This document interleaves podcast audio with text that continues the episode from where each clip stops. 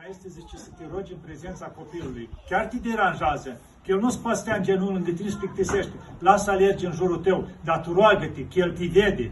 De mic, cât el are, un anișor, doi, vede că mama, tata dau capul de podiere acolo ce fac. Mai dă și el două Da, ori, și mai el. aleargă o bucată. Și e bine ca mama când poate să citească cu voce tare. Copilul aude, chiar de nu înțelege, dar se obișnuiește cu lucrul ăsta. Și mai târziu vrea și el. Și fără să vrea, el crește odată, mintea lui se dezvoltă cu rugăciunea și el o să învețe rugăciuni pe de rost și nu o să știe de unde. Când le auzi la mama, repetate. Uite, dacă este o carte, am tradus eu din grecește în românește, Părintele Arsenie, acuzatul Zec, și un cod acolo, cum erau ei cei deținuți. În Rusia, toată istoria asta, un părinte Arsenie. Arsenie. Arsenie, am citit, eu am citit în rusă. Da, eu l-am tradus că era în grecește, din grecește în românește. Și părintele ăsta, deci când era în închisoare acolo, fusese băgat exact cu criminal, cu Carțără, de ăștia. carțără, da. da. Și adusese un student tânăr acolo, Aliușa, care era nevinovat, curat, dar pentru că își ținea credința lui, era un criminal foarte temut de toți acolo. Și când conducerea închisorii vrea să lichideze unul, l-a atenționat pe ăla să-l omoare. Și ăla imediat, îi mai sucea gâtul, că era un amilă de asta așa, și era în aceeași cameră, cum era mare de asta, încăpeau 100 de deținuți acolo. Și o primit ordin pe Alioșa asta să-l omoare. Părinte Arsenie era slăbuț, un călugăr acolo, să ruga. Și da, avea darul lui. Și o dat seama când a venit ăla și l-a apucat pe tinerelul ăsta, cum se zice, criminalul de gât. Și atunci Părinte Arsenie, deci harul din el, când l-au apucat odată pe criminalul ăla cu o mână și l-au aruncat vreo 5 metri pe aer.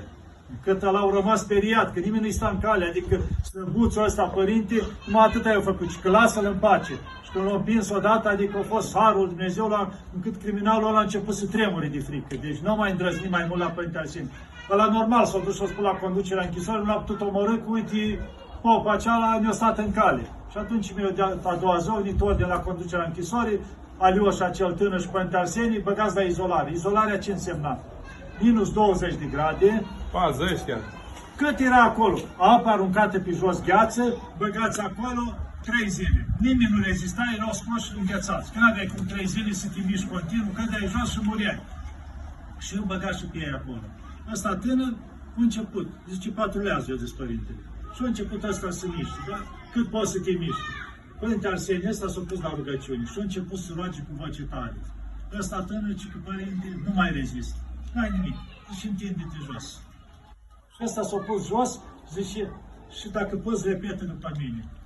Ăsta se ruga cu voce tare, Părinte Arsenie. Și ăsta a încercat să repete, dar a intrat într-o stare, așa a început să simtă căldură. Și sigur a murit, zice. Și deja îi se părea lui și la un moment dat vede doi, doi așa în lumini albe, unul stătea de o parte, Părinte Arsenie, unul de o parte și îl susțineau. Și se ruga, era într-o lumină.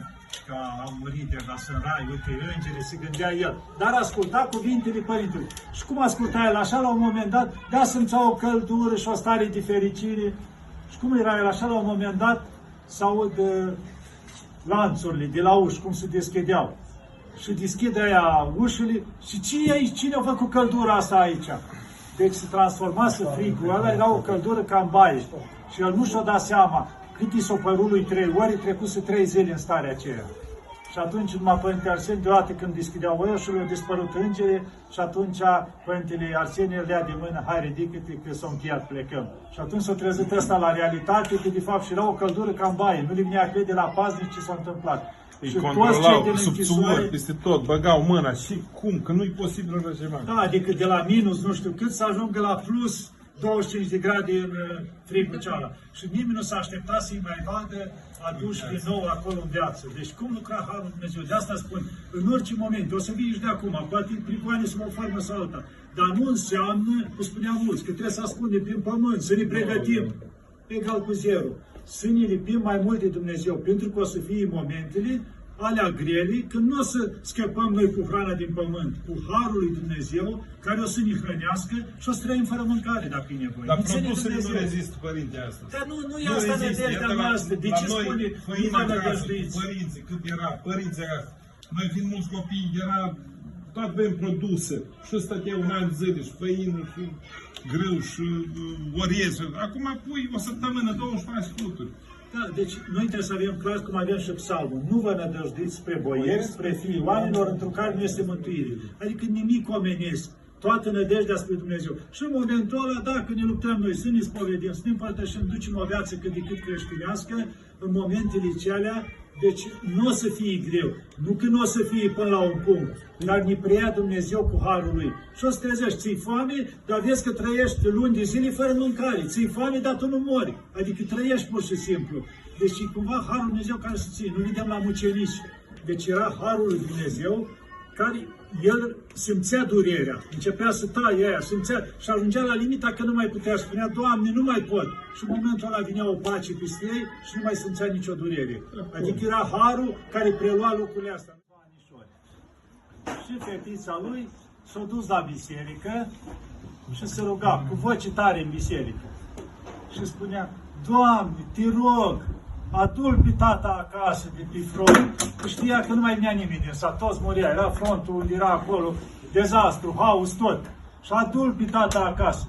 Ăsta care chiar o scris cartea, pe Paulin Leca, el era ca misionar în Transnistria, în zonile astea încoace. Și o zice, și zice, săracă copile, era milă de ea, așteaptă să mai vin, vezi că nimeni nu se mai întoarce de pe front. Zice, cel tu să îndoarcă tata, dar cu atâta credință cerea copila acolo, câțiva anișori câți avea ea. Și bun, trece, nu trece o lună de zile, două luni și întâlnește pe cineva cunoscut. Și ai auzit că a venit cu tare de pe front. Cine? Păi cu tare care are fetița aia. Mă, nu i credere asta. Cum a venit ăla? Că acolo toți au murit de acolo, nu se mai întoarce. Și se duce acasă la ăla. Omule, cum te-ai întors? Deci eram pe front. Și zice, ghiulielile săreau, noi eram în tranșee. Și și la un moment dat s-a făcut liniște și a ridicat capul să vedem. Și în momentul ăla am auzit-o pe fetița mea să vedem, tată, tată, repede, lasă-te jos.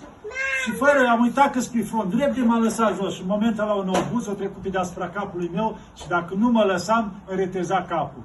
Și atunci când mi-am dat seama ce s-a întâmplat, că fetița mea e acasă, eu am auzit vocea și nu am mai contat nimic. Am ieșit din tranșeu, am sărit gardurile, printre dușmani nimeni nu mă vedea, deci eu nu vedeam decât pe fetița mea în fața ochilor, zice, mă rugam și am trecut peste gardul, peste sârmă ghembate, printre dușmani și am pornit spre casă. Zice, două luni am făcut pe jos până am ajuns acasă, zice, nu mă mai interesa nimic și am venit și uite, am ajuns acasă și zice, când am intrat în casă, Nevasta a ieșit repede la ușă, cu ajuns noaptea. Soțul meu am împins-o deoparte și mi-a dus și am luat în brațe fetița și ea m-a salvat. Ea m-a adus, zice, de pe front acasă, că datorită ei mai trăiesc. Și atunci au înțeles ăsta, zice, măi, zice, eu cumva am luat un râs atunci pe fetiță, dar uite credința ei, l-a adus pe tatăl ei acasă.